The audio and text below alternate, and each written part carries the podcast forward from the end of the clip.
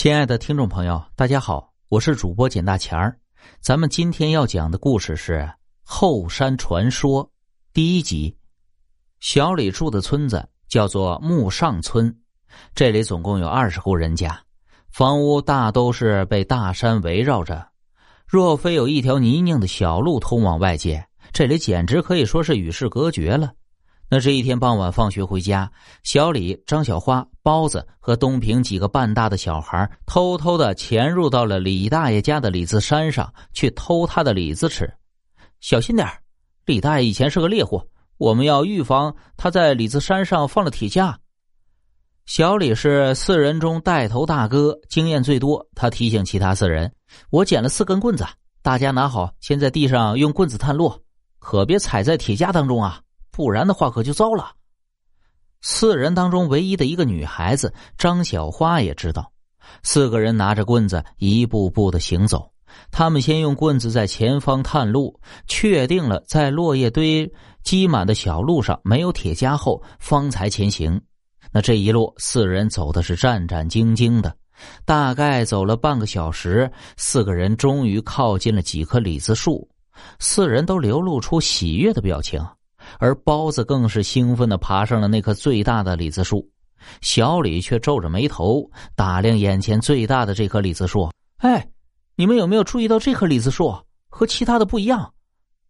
那经他这么一说，其他的人都注意到这棵李子树比其他的都要大，估计啊，这棵树肯定是活了不下几十年了，是一棵老李子树。张小花这个时候大声的喊了一声，她突然有些恐惧道。你们有没有听过阿婆讲过的李子树的故事啊？那棵李子树不会就是这棵吧？这小李的脸色也变了。阿婆住在他隔壁，是村子里面年龄最大的人。他每天都会给孩子们讲故事，仿佛有讲不完的故事。木上村的孩子们都是听着他的故事长大的。据阿婆说，李子树的故事是他小时候亲身经历的，他这一生都会忘不了的。而且讲完故事之后，他总会相当严肃的嘱咐孩子们一番：这年头多的李子树啊，千万不要上去摘李子。小李开始回忆阿婆讲的李子树故事。那个时候，阿婆还是个孩子。有一天，村子里来了一个外来捕蛇人。这个人，在征得村长的同意之后，就住在了没有一个人敢住的李家牌上。这李家牌只有一户人家。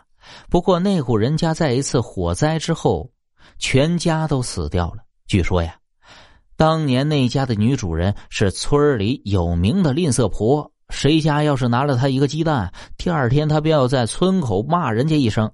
女主人家有一棵李子树，就种在后山当中。当时那个住在李家牌的捕蛇人，第二天莫名的死在了那棵李子树上。阿婆说。这是因为那个捕蛇人吃了那棵李子树上的李子，所以被吝啬婆给害死了。还有一次，村里有一个贪吃的小孩子，趁着大人不注意的情况下，偷偷的去摘了两颗李子吃。当天夜里，他的爸爸发现那孩子半夜三点的时候起床，跑到那棵李子树下，不停的挖泥，两只小手都满是鲜血，还在那不停的挖。他的父亲跑过去拉他，可是他父亲第一下居然没有拉动他。后面那个小孩就变成了植物人，对着人就傻笑，口里不停的说：“还我的李子，还我的李子。”